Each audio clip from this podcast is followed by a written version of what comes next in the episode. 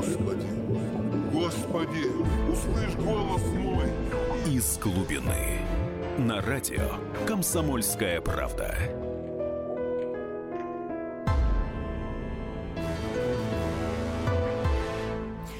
И сегодня в течение ближайшего часа в студии прямого эфира радиостанции «Комсомольская правда» публицист Дмитрий Альшанский. Дмитрий, приветствую вас. Добрый вечер. Добрый вечер. Да, будем обсуждать с вами разные темы, но тема номер один – это задержание министра экономического развития Алексея Улюкаева. Эффект разорвавшейся бомбы произвело это задержание. Ну а поскольку вы, что называется, человек из глубины э, социальных э, сетей э, и интернет-пространства, что говорят там, как оценивают, какие споры, какие дискуссии ведутся и вообще как вы оценили это задержание?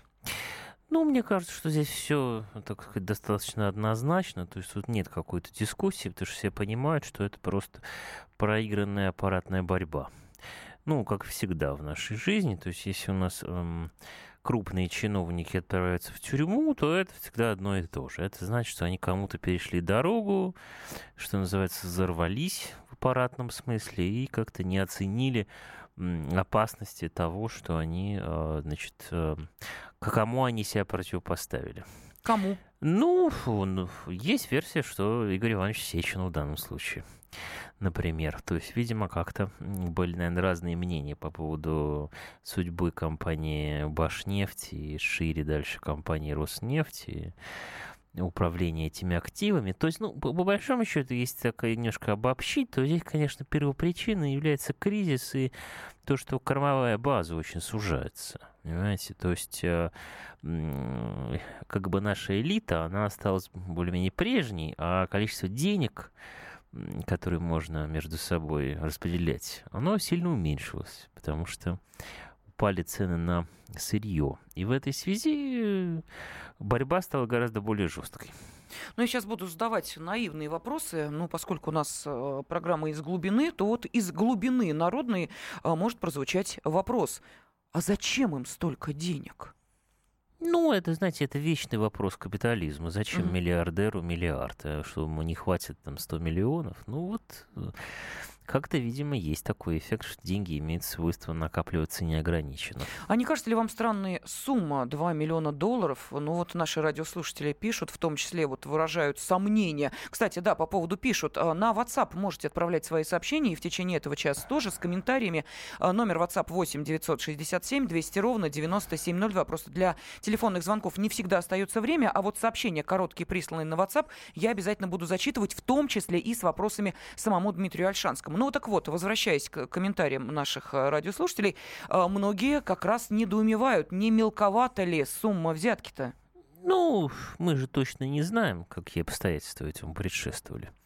Поэтому, наверное, сумма взятки зависит от масштабов того, что за нее полагается делать. Может быть, здесь масштаб. Я думаю, что здесь как бы просто было, видимо, удобно сделать это вот таким образом в этот момент. Ну, значит, так. Ну, я, я не думаю, что здесь есть какая-то, какой-то вымысел. Думаю, что все То это... есть вы э, уверены, что взятка все-таки была? Ну, как правило, понимаете, поскольку абсолютно, в общем, более-менее все люди, которые занимают в России существенные какие-то должности, они, в общем, все являются ворами, так между нами говоря, преступниками. Все это понимают. Все, кто живут в России всю жизнь, знают, что здесь, по крайней мере, там с 91 -го года нет людей во власти, в общем, э, которые не занимаются э, зарабатыванием бабла в неограниченном масштабе. Таких людей нет. Поэтому, в принципе, ну, можно, нет человека, на которого нельзя было бы очень быстро э, организовать материал, произвести арест и так далее. Это можно кого угодно вот взять просто вот не глядя. Вся просто только в том, что нужно как бы, чтобы этот человек по каким-то другим причинам кого-то не устроил, и чтобы это было одобрено. Ой-ой-ой, вот сейчас приходят э, сообщения, просто я в режиме реального времени э, слежу за, в том числе, информационной лентой, что сообщают, на пальцах Улюкаева обнаружены следы от помеченных денег. Так значит, все-таки не банковская ячейка, все-таки наличные были? Ну, может быть, сначала ячейка. Почему? Это одно другому не противоречит. Сначала, может быть, ячейка, а потом, например, эти деньги привезли. Кто его знает, понимаете? Да, и, э, Дмитрий, вот смотрите, вопрос от нашего радиослушателя поступил. А почему в таком случае, если Улюкаев кому-то мешал, переходил дорогу, вел себя не так, как нужно, а может быть, действительно вызывал у кого-то раздражение, нельзя его было просто снять? Зачем арестовывать? Ну, а, может быть, э, понимаете, тут, э, во-первых, это может быть вопрос характера людей, э, так сказать, которые находятся с ним в конфликте. Может быть, они решили его наказать примерным образом, понимаете? Отставка, может быть, не является таким уж серьезным наказанием, понимаете, для уже не молодого человека, который много лет находится во власти, да? в отличие от какого-нибудь юного карьериста. Ну, может быть, они хотели его таким образом вот так публично и показательно наказать. Ну, а его-то, собственно, зачем наказывать? Если уж публично, то, наверное, э, для того, чтобы кто-то другой увидел, ну... что он тоже, что называется, э, ходит под я этим бы, Нет, ну я бы не исключал, что это в принципе, что это в общем... Показательная порка. Ну, может быть, да, что, в общем, как с нами не надо особенно шутить. Естественно, что любые аппаратные решения всегда имеют какой-то публичный выход, да? Публичную какую-то мораль. Но это все всегда происходит, я говорю, по одной и той же логике. То есть кто-то кто зарывается и недооценивает э, силы своих оппонентов. Угу. Ну вот э, пишет наш радиослушатель, мог бы с вами как с ведущей поспорить, что судьба Улюкаева это один в один, как и Сердюков. А, получит другое место, уйдет в тень, поскольку он уже в шоколаде. Ну, я не знаю, что со мной спорить. Я, собственно, как-то и э, не выдвигала никаких версий, что господин Понимаете, будет я, э, сидеть я не, я не готов, конечно, как-то это доказательно представлять, но, по крайней мере, я слышал о том, что конфликт вокруг Сердюкова имел личный характер на самом деле, а не финансово-хозяйственный, понимаете? То есть тут с Улюкаевым, похоже, здесь чистый бизнес-конфликт на самом деле, да? А с Сердюковым там какая-то была личная история, поэтому она была, что называется, как-то потом заглажена, и все, и ее, так сказать, э, обнулили впоследствии. Ну, это немножко разные вещи. Угу. Ну вот, Дмитрий, к вам вызывают как э, к человеку, который может растолковать, э, пишет наш радиослушатель. Надеюсь, продолжает он, что это начало большой чистки, нет. так как время гайдаровцев прошло. Нет, нет, их время никогда не прошло, это не начало большой чистки, все будет у них хорошо. Угу. Я в этом уверен. Сергей спрашивает, какова вероятность отставки правительства. Кстати, уважаемые, мы в 21 час по московскому времени вот именно этот вопрос будем обсуждать более предметно. К нам в студию тоже придут эксперты. А как раз вероятность отставки правительства обязательно обсудим. Дмитрий, ваша точка зрения? Нет, нет, я думаю, что ничего не будет. Не будет э, ни чистки, ни отставки правительства, ничего не будет. Ну, вообще, понимаете, дело в том, что, так сказать, наша жизнь, наша власть, вот то, как сейчас у нас все устроено, оно устроено по принципу, что э, делаются только те вещи, которые делаются вот уже потому, что вот уже совсем никак. То есть, ну, кого-то довели, что называется, да? То есть э, что-то сильно меняется неожиданно, только в том случае, если кто-то вот огрызается, уже как бы, так сказать, э, не имея другой возможности, да, как ему кажется. Но ничего лишнего никто никогда не будет делать. Никто не будет чего менять. Никогда. Без э, какой-то железобетонной необходимости. Было ли на то указание президента? Ну, я думаю, да. Я думаю, что, то есть не то, что указание, но, наверное, mm-hmm. я думаю, думаю, что президент согласился с чьими-то аргументами. Uh-huh. А, наш радиослушатель Олег а, пишет, чем больше в стране иностранных акционеров, тем беднее вы будете. Иностранцы не заинтересованы в больших затратах на зарплату. Что-то я логики не очень понимаю. Ну, понимаете как, ну, там как есть какой-то разговор действительно о том, что, значит, вот Улюкаев или там как-то угу. какие-то люди в правительстве, что вот они могли расходиться с э, представителями наших госкорпораций, госкорпорации в видении того, кому достанутся какие-то какие активы, да, наши какие-то ресурсы, в какие руки они уйдут. Да? Сейчас давайте мы тогда продолжим, да, я продолжу свою мысль после, после небольшой паузы, да, или, или успеем? Нет, не успеем, потому что у нас остается буквально mm-hmm. 30 секунд, а, только на то, чтобы напомнить нашим радиослушателям, что поскольку обсуждение это и действительно одно из главных тем сегодняшнего дня у нас продолжается в прямом эфире, вы можете комментарии и вопросы публицисту Дмитрию Дмитрию Альшанскому задавать именно в этом формате. В формате WhatsApp, присылая сообщение номер 8 967 200 ровно 9702. Ну а в 21.05 обещаю вам, что обязательно а, еще и услышим ваши звонки в нашем эфире, поскольку у нас будет продолжение обсуждения этой э, резонансной темы сегодняшнего дня. У каждого свое мнение, свои комментарии. Вот в 21.05 мы их услышим в прямом эфире. Сейчас сообщение на WhatsApp.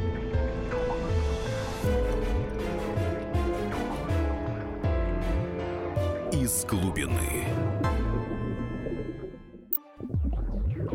Из глубины взываю к Тебе, Господи. Господи, услышь голос мой. Из глубины. На радио «Комсомольская правда».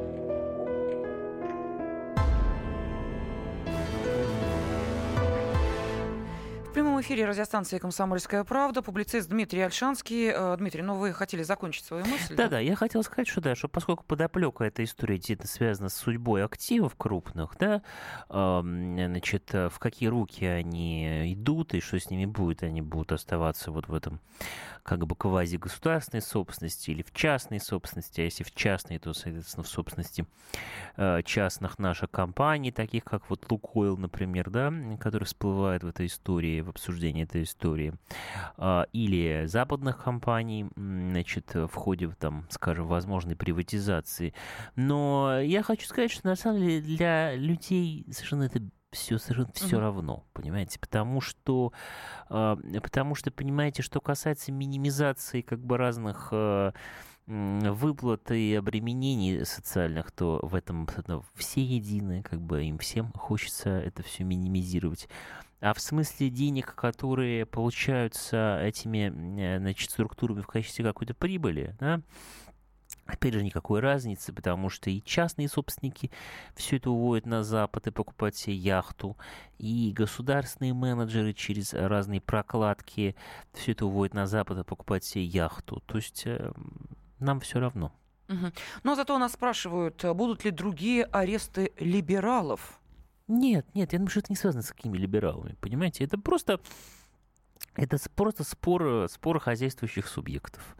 Вот и все. То есть кому что достанется. Потому что кризис, вот я говорю, кризис, и в связи с тем, что кормовая база пирог, он вот уменьшается, очень идет в этом смысле жесткая борьба за какие-то приносящие какие-то деньги активы.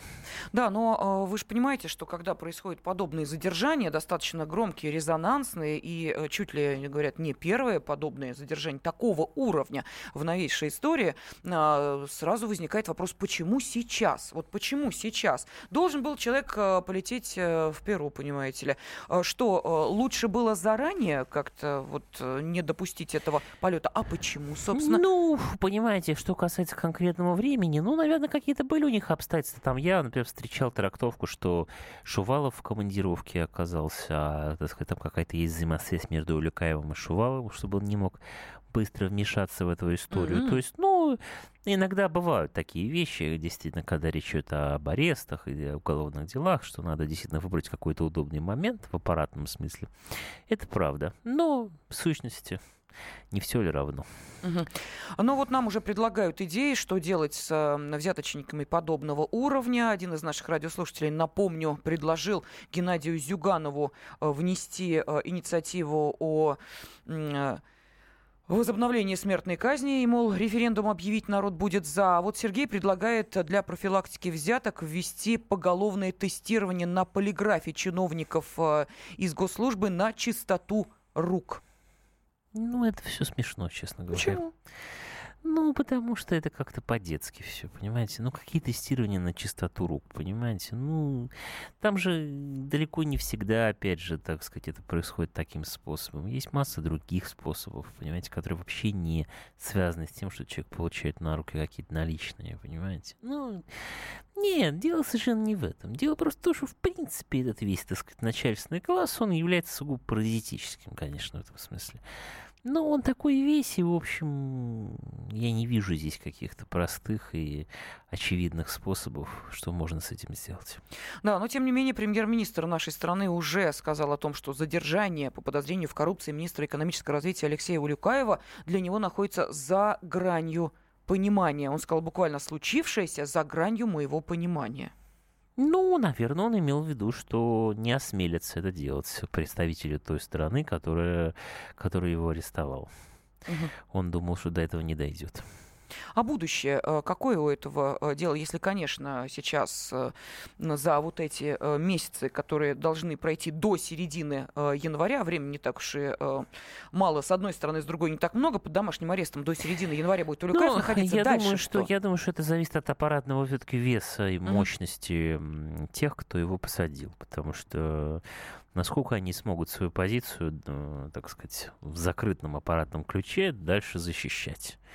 Потому что понятно, что будут предприняты разные попытки, наверное, этого самого, так сказать, Улюкаева вытащить и эту ситуацию переиграть. А, но получится ли это, не знаю. Вообще, в принципе, вот э, те люди, которые вроде как его посадили, они известны тем, что они все доводят до конца, и характер у них сильный. Ну, посмотрим. Тогда получается, что Улюкаев их недооценил или себя переоценил? Ну, да, да, да. Я думаю, что ну, это всегда так. То есть всегда, я думаю, что более-менее, поскольку наша система, она, э, в ней нет какого-то такого, так сказать, э, нарочитого садизма или какой-то, ну, каких-то пустых эм, репрессий ради репрессий, понимаете, таких каких-то сталинских, да, то в ней всегда кто-то взорвался. То есть э, чиновники, начальники начальников просто так не сажают, понимаете? Угу. И в том числе за воровство. Нет. Это происходит всегда только тогда, когда действительно человек как-то вот э, не понял, что вот с этим конкретным Иваном Ивановичем нельзя играть с огнем, вот никак нельзя. Да, ну потому что были утечки про то, как происходило само задержание, некие неназванные источники якобы говорили о том, что при задержании Улюкаев тщетно пытался дозвониться до своих покровителей. Правда, не очень понимаю, каким образом определили, что именно до покровителей пытается дозвониться. Ну, а кому еще будет звонить, если не, если не жене или там не, не адвокату, то значит он звонит, э, так сказать, э, более высокого ранга начальникам. Тут вариантов мало в такой ситуации. А есть предположение? Ну вот я читал, по крайней мере, предположение о том, что он звонил Шувалову, который был за границей. Угу. Ну а кто-то из наших радиослушателей, кстати, экспертов, тоже увидели в этом некую связку с Америкой и Трампом. Можете объяснить логически, как э, одно вытекает нет, из другого? Ну, я думаю, что это все, конечно, смешно. Конечно же, нет. Нет, вообще тут нет никакой политики, понимаете? Никакой, вообще никакой политики никогда нет в, в посадках э, влиятельных лиц в России. В посадках влияет и борьбы с коррупцией никогда нет никакой, естественно. Только если, кстати, дурачков мелких сажают. Это всегда борьба хозяйствующих субъектов. А не наступление ли это на весь кабинет министров? Ну, я не думаю.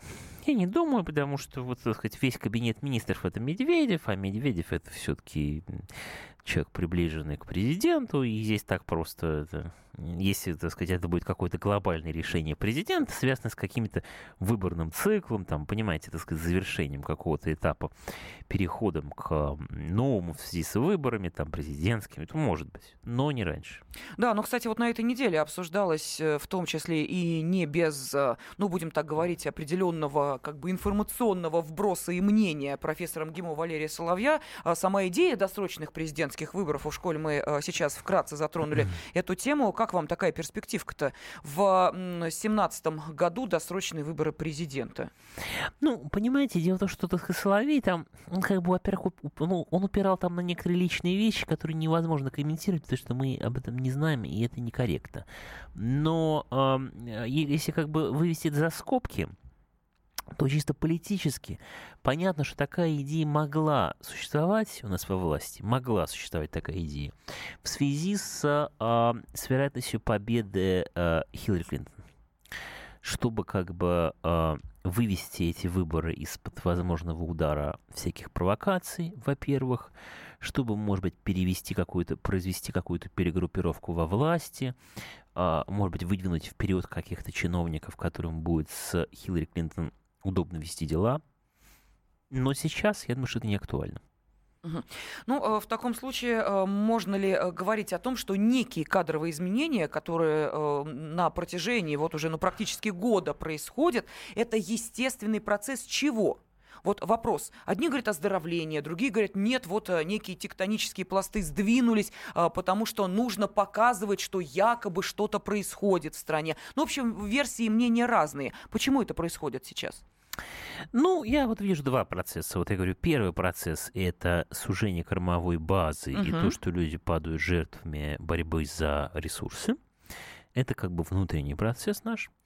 А внешний процесс был э, по отношению к, ну, как бы, это внутрисистемный процесс. А внешний по отношению к системе это как бы попытки какой-то такой а, немножко фасадной либерализации.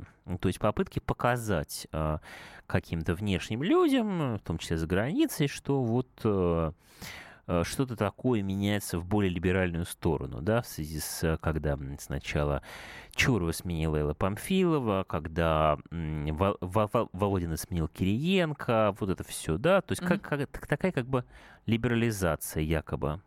Ну Но... хорошо, у нас есть еще тема для обсуждения, через 4 минуты как раз к нему приступим.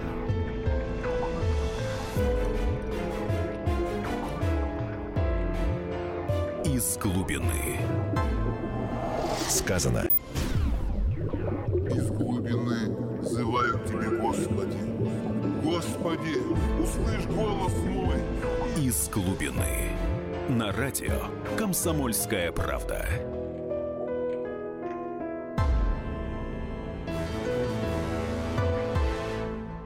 Дело Уликаева мы еще обязательно будем обсуждать в 21 час 5 минут по московскому времени в программе «Ржавчина». Так что сейчас я предлагаю э, публицисту Дмитрию Альшанскому, а именно он в течение этого часа в прямом эфире радиостанции «Комсомольская правда» и комментирует э, самые главные темы этой недели и не только, и отвечает на ваши вопросы, поэтому можете их присылать на WhatsApp 8 967 200 ровно 9702. Все-таки перейти к другим темам. Дмитрий, уж так получилось, что действительно время бежит очень быстро, и казалось бы, то, что уже другие обсуждают, обсудили, мы с вами еще и не успели, э, потому что э, то, что произошло в Соединенных Штатах Америки, уж казалось бы, да, кто только свое мнение не высказал. А поэтому хочется узнать, вот э, то, что сейчас происходит после избрания Дональда Трампа 45-м президентом Соединенных Штатов Америки и прошедший телефонный разговор президента нашей страны Владимира Путина и избранного президента США Дональда Трампа. Э, кстати, об этом телефонном разговоре тоже хочется более подробно поговорить. А что это? Действительно потепление отношений между нашими странами? Вот вы помните, мы с вами спорили насчет того, что реально ли, или американская демократия. Могут ли там происходить события, которые не запланированы? Дим, я даже да, должна признаться, вам... что на следующий день, когда угу. стало известно о победе Дональда Трампа, я сказала, что Дмитрию Альшанскому я пообещала уверовать в американскую демократию. Да, да, я да, в нее да, уверовала, да, да, да. Да, конечно, да, конечно. Американская демократия существует, понимаете? В определенных, конечно, элитных рамках, естественно, как все на свете существует в рамках, но она существует. И вот действительно мы увидели это шокирующее событие, когда они там все были в слезах, Хиллари Клинтон рыдала, понимаете, и ведущие телеканалов, и вообще все там в шоке, и все эти студенты на улицах и так далее и тому подобное. Вот, ну очень приятно, конечно, это было все увидеть, что и говорить. Вот. Ну а сейчас посмотрим, потому что сейчас идет процесс какой-то утряски, да, утряски, утрамбовки, потому что Трамп э, занимается согласованием своего кабинета с республиканской партией, с ее представительством в Конгрессе, в Сенате и Палате представителей и так далее, с элитой республиканцев. И я думаю, что тот кабинет, который он сформирует, будет компромиссным между теми людьми, которым доверяет лично он, и он должен будет пожертвовать какие-то места э, ставленникам таких как бы классических традиционных республиканцев. Э, в этой связи, значит, что касается нас. Ну, понимаете, я думаю, что здесь ситуация-то неплохая, на самом деле. То есть, в принципе, козыри здесь есть, хотя бы уже потому, что э, главным интересом кабинета Трампа, мне кажется, будет э, Ближний Восток. Я имею в виду внешнеполитическим mm-hmm. интересом. И главным интересом на Ближнем Востоке будет борьба за э, равновесие суннитов и шиитов, потому что главная тенденция, которая сейчас намечается в связи с всем, что там происходит, это совершенно э, невероятный с их точки зрения перекос в пользу шиитов потому что там что происходит? Да, во-первых, есть Иран, очень сильный, с которого сняли санкции, которому там отдали какие-то деньги, которые были заморожены много лет. И, в частности, Трамп в ходе предвыборной кампании очень сильно наезжал на эти решения, на эти соглашения, говорил, что вот мы своими руками, можно сказать, вот так усилили Иран, нашего противника. Есть вот этот большой сильный шиитский Иран, при этом есть Ирак, где у власти тоже находятся шииты, и, соответственно, это тоже в каком-то смысле э, какая-то часть Ирана, большого Ирана, теперь же Ирак, да, и где они очень сильно теснят суннитов, собственно, ИГИЛ, в частности, это, в общем, в каком-то смысле такая радикально суннитская история, да. А, и есть, опять же, Сирия, где, опять-таки, а, воюют а, под тесным, плотным руководством Ирана, в частности, с какими-то их подразделениями воюет Асад, то есть Асад тоже в каком-то смысле входит в коалицию, большую, так сказать, шиитскую коалицию, да, то есть и все это как бы еще под нашим таким отчасти патронажем происходит, да, то есть получается, что Иран, Ирак и Сирия превращаются в такую одну большую шиитскую, иранскую такую суперсилу, понимаете? Ну, и их это сильно беспокоит. В частности, сейчас вот я недавно читал в, в Атлантик в журнале большое интервью с э, Генри Киссинджером, и Киссинджер там старик Киссинджер, который всегда умеет смотреть в корень, он как раз говорил о том, что вот, мол, типа нам надо как-то загнать эту ситуацию в рамки с шиитами, потому что уж слишком, уж слишком стало всего этого много там. А, значит, Иран должен как-то вернуться в, в берега да, угу. вот, с их точки зрения. Поэтому я думаю, что они будут этим заниматься, и в частности ходят слухи о том, что новым госсекретарем может стать такой человек Джон Болтон, э, который тоже известен как большой противник Ирана, такой ястреб, но опять же такой анти- антииранский ястреб. Вот, поэтому, конечно, здесь, э, на мой, на мой взгляд, здесь очень даже намечаются какие-то возможности для переговоров и, может быть, какого-то размена, скажем так, Ближнего Востока на Восточную Европу. Для меня, с моей точки зрения, это было бы очень хорошо. Не знаю, что наше руководство извлечет уже реально из этой ситуации, но в теории, в теории, такой размен был бы совершенно очевидным. Ну вот спрашивают, будет ли Трамп отказываться от давления на Башара Асада? Ну, наверное, не на самого Асада, а вот эта риторика, что только если уйдет Башар Асад, э, решится сирийский э, вопрос. Ну, он совсем не откажется, но будет мягче политика. Мягче будет политика по отношению к Асаду, но в целом все равно, конечно, будет некое давление. То есть, понятно же, никто не даст Асаду уже вернуться к тому, чтобы быть президентом всей Сирии в ее довоенных границах там, и прочее, прочее. Этого не будет. Вот. И поэтому Поэтому, но я говорю, что идея того, что мы, э, мне казалось бы очень разумная идея о том, что ну, наши силы там войдут в компромисс с американцами uh-huh. и как бы под них подстроиться там, а американцы бы немножко сбавили в Восточной Европе, на Украине и так далее. Это, это было бы очень разумно. Да, вот, кстати, появилась информация, что после вот этого телефонного разговора э, президента России и избранного президента э, США Дональда Трампа как-то в Европе начались э, некие истеричные высказывания и реплики о том, мол, ой-ой-ой, что же происходит? Посмотрите, Америка что, изменяет свое отношение к агрессору России? Вот может можно ли воспринимать э, это как э, действительно на то, э, что может стать реальностью, или у Европы, у европейского страха, точнее, глаза велики? Ведь не случайно же Барак Обама обсудил, например, с Ципросом сохранение санкций в отношении России. Ну, то есть, ну, Греция же не самый главный евроигрок. Однако, видать, слабое звено в этой цепочке санкционной, если Обама сейчас пытается выяснить, в какую сторону греческий ветер дует. Ну, я думаю, что там разные точки зрения в Европе, конечно же. Более того, в следующем году в Европе может как-то меняться власть, потому что в разных странах могут быть выборы. Да? Во Франции точно будут выборы. По-моему, будут выборы в Германии, и они, возможно, также и в Италии. То есть, ну, власть может там меняться. Угу. Поэтому посмотрим, что будет в Европе. Ну, так или иначе, конечно, да. Вся эта ситуация поплыла, и отношения с Россией, и она может здорово измениться в 2017 году. А, вот Михаил спрашивает, а почему американцам а, шииты не симпатичны? Они что, угрожают Израилю? Ну, понимаете, я думаю, что здесь дело не в том, кто кому симпатичен, а в том, что просто с их точки зрения происходит слишком большое, большое смещение баланса сил в одну сторону. Тем более, что, понимаете, там еще нельзя забывать такую вещь, что, э, ну, все-таки Иран это очень такое, ну, на фоне многих других государств этого региона, оно такое государство довольно высокотехнологическое. То есть там неплохое, неплохая вся как бы военно-промышленная, научно-технологическая ситуация в Иране, она достаточно развита. И армия неплохая. То есть, ну, это, это не какие-то дикие люди, понимаете? Это, в общем, очень цивилизованное в каком-то смысле государство по меркам этого региона.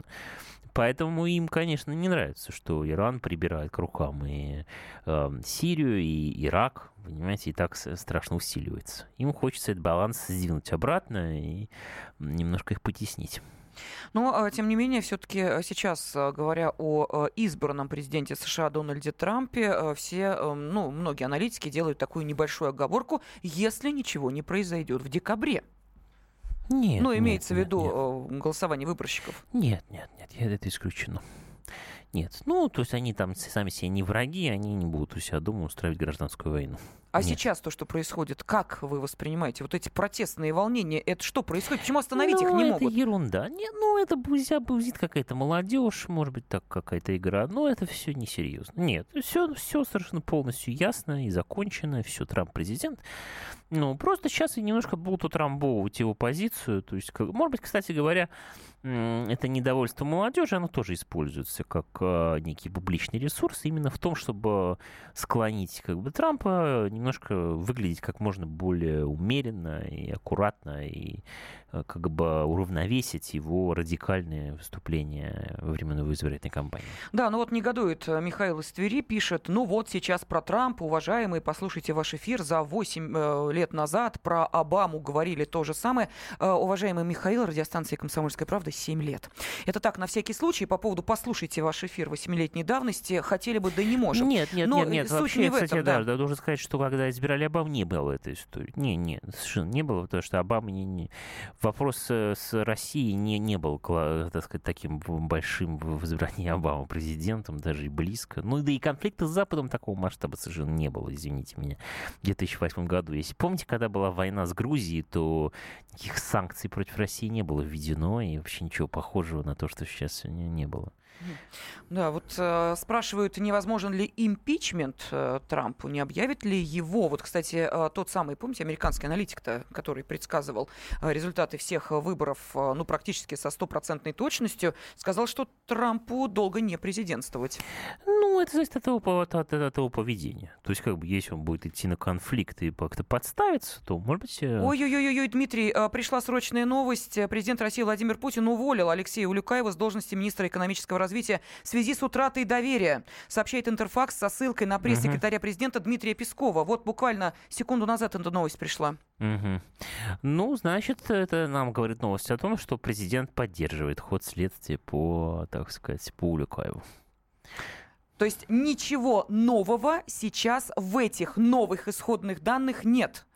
Ну, то есть, видимо, не будет сейчас какой-то резкой на 180 градусов перестановки в этом деле. То есть то, о чем вы говорили, что могло бы произойти, если бы президент, ну, может быть, э, простите, чуть-чуть подустал от э, своего близкого круга. Так я понимаю? Нет, ну, то есть я говорил о том, что гипотетически возможно была бы ситуация, что вдруг президент там что-то вовремя не, не разобрался в этой ситуации, вдруг взял и занял другую позицию, чем следственные органы, понимаете? Понимаете? Но этого не произошло. То есть все логично, все как обычно, как надо. Да, но э, еще раз говорю, что э, эта новость э, пришла со ссылкой на Интерфакс, э, и Интерфакс, в свою очередь, ссылается на пресс-секретаря президента Дмитрия Пескова. Президент России Владимир Путин уволил Алексея Улюкаева с должности министра экономического развития в связи с утратой доверия. Нас спрашивают, а какая, собственно, разница, как и что происходит. Ну вот еще раз напомню, что в 21 час 5 минут мы обязательно обсудим эту тему.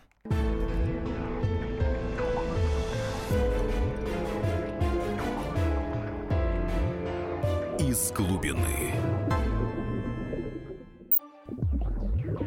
Из глубины взывают тебе, Господи. Господи, услышь голос мой. Из глубины. На радио «Комсомольская правда».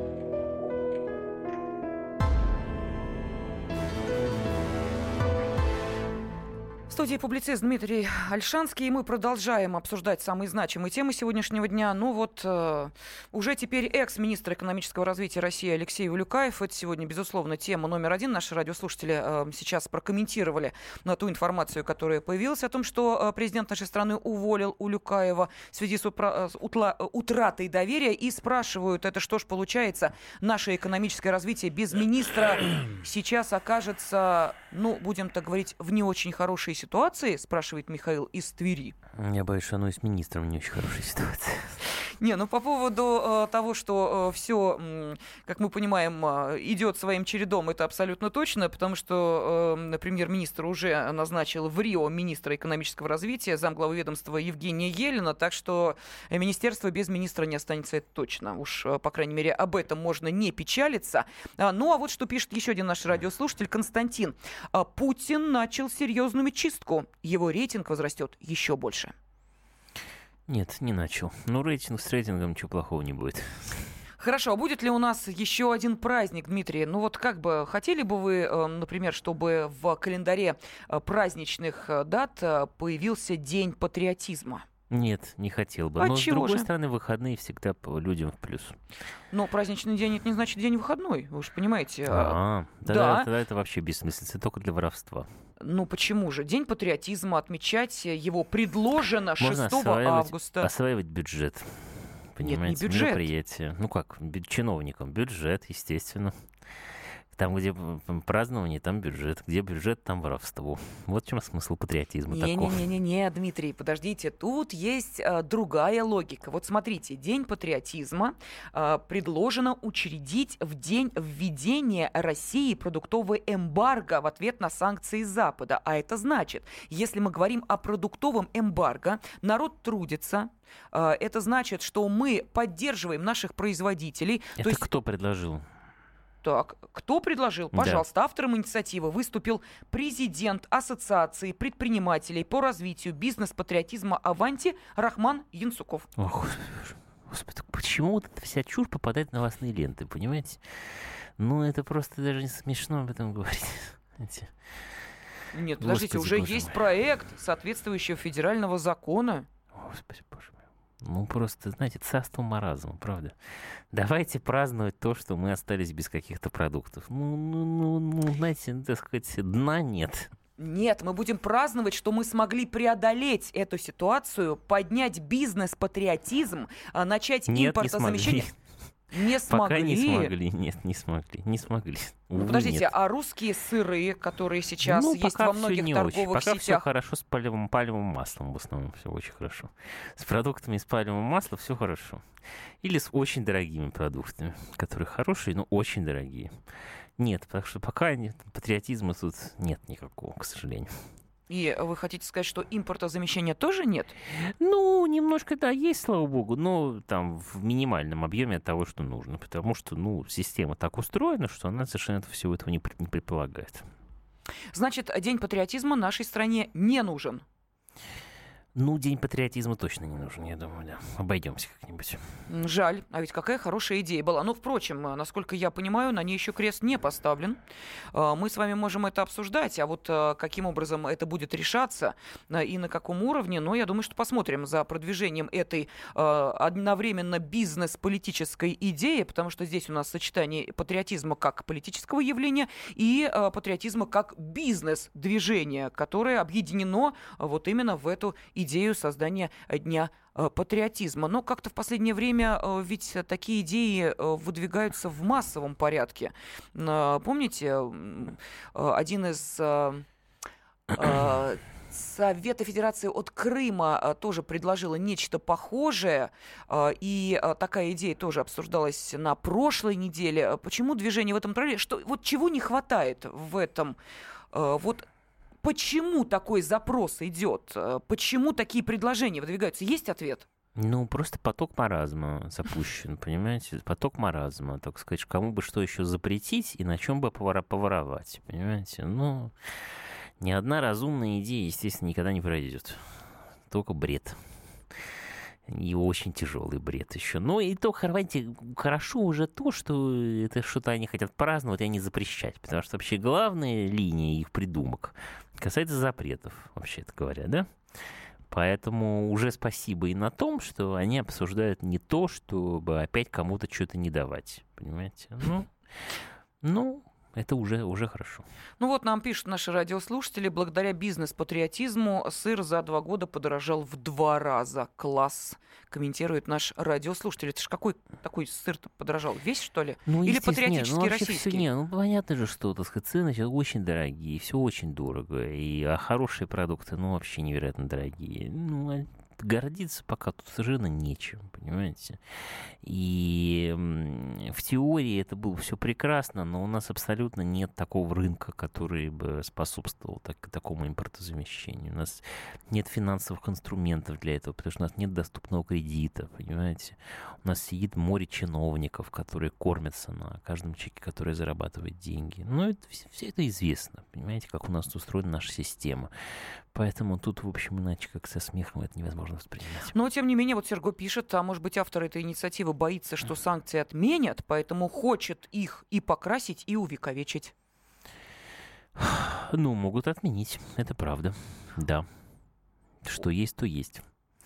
Ну, посмотрим, потому что, опять же, возвращаясь к Трампу, я бы не исключал потепление в отношениях не только с Америкой, но и с Европой в 2017 году. Это э, что же должно произойти, чтобы Европа сейчас при э, всей своей э, бюрократической системе вдруг неожиданно развернулась в сторону России? Должна смениться власть там. Если там поменяется власть, то почему нет? Очень может быть. А смена власти в Америке недостаточно для этого. Ну, Америка это Америка, а Европа это Европа. Да? Ну, да, да. Это, да это вы что, Дмитрий, вещи. серьезно? Да, да. Вот опять же, я вам говорю, что это разные вещи. Вы увидите. Это разные, это не одно и то же. Вот, да. Но Европа, но я не, опять же не исключаю, что тоже из-за того, что в главных европейских странах намечаются выборы, может эта линия продолжиться. Угу. Но есть еще одна линия, которая сейчас наблюдается, мы ее тоже обсуждали. Это поворот к ну, такому э, национальному самосознанию. Да? Вот э, на чем, собственно, Дональд Трамп-то э, сделал, на что сделал ставку. Америка для американцев. Германия, сейчас мы слышим, Германия для немцев. Во Франции говорят, а что это у нас столько мигрантов? Франция для французов. Вот что это за э, такое движение? Или это слишком примитивно э, объясняет те процессы, которые идут в странах? Нет, ну правильный, правильный, хороший процесс э, возврата к национальному суверенитету, то есть попытка борьбы с глобальной бюрократией. Естественно, это очень здоровый процесс. Я не знаю, сколько он будет успешным, насколько он приведет к каким-то реальным серьезным подвижкам, но это не может не радовать, конечно же. Угу. Но в нашей стране это запрещено полностью, поэтому у нас нельзя говорить кто составляет 85% населения страны. Этих людей нет официально, поэтому у нас, э, собственно, то, с чем борются там в виде каких-то глобальных бюрократических институций, у нас это просто государственная политика. А, то есть название самой страны этого недостаточно, да, вы считаете? Российская Федерация. Недостаточно, да. У нас э, и существует народ, который составляет абсолютное большинство, больше, чем латышей в Латвии и евреев в Израиле. Но его официально не существует, поэтому всяк волен придумывать здесь, что хочет, понимаете, на этом месте как бы. Понимаете? А вот на этом национальном самосознании, на его Особенно это замечательно бывает, mm-hmm. когда, знаете, я вот часто вижу такие новости про то, что, допустим, там в какой-то там Воронежской области произошел фестиваль, там, не знаю, там многонациональный Воронеж. И там, так сказать, 26 бригад там Э, значит, самодеятельности, олицетворяющих разные народности, они вот представляют, как э, богат наш многонациональный край, так сказать, разными традициями. Да? Там, ну и сейчас и Воронеж я условно беру да, название. А потом мы смотрим это в Википедии, допустим, да, и видим, что там русские составляют, там, не знаю, там 93% населения, а следующая этническая группа там 1%, дальше там 0, да, понятно, да? А при этом это представляется, причем русских нет среди этих, так сказать, 26, допустим, да, их не существует. Да? То есть вот представляется так, что вот эти, так сказать, там, не знаю, 7%, это и есть, собственно, все, что там вот, это и есть наша национальная палитра. Вот так это сейчас делается. Угу, понятно. Фонтан дружбы народов нам в помощь. А, но и а, все-таки не вернется ли а, Европа сейчас к, будем так говорить, не разрушению, а возведению границ, причем реальных? Вот как вам кажется, процесс этот а, будет? Ну, бюрократия будет упираться. Но посмотрим, насколько удастся сломить ее сопротивление и построить старые добрые заборы. Надеюсь, что получится. То есть вам бы этого хотелось? Конечно. Это благо? Да, абсолютно. Ну, потому что, ну, а кому нужно, чтобы переселялось? Никто, понимаете, никто не хочет заселить себе квартиру, понимаете, миллион арабов. Зачем? Понимаете? То есть, как бы за вас такое решение может принять некий абстрактный начальник, которого вы не выбирали, так сказать. Да, вот это э, может. Но вы сами этого не хотите и правильно делаете.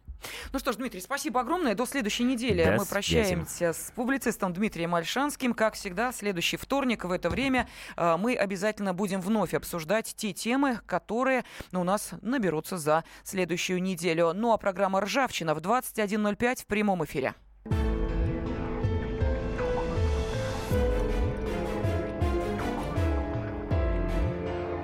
из глубины.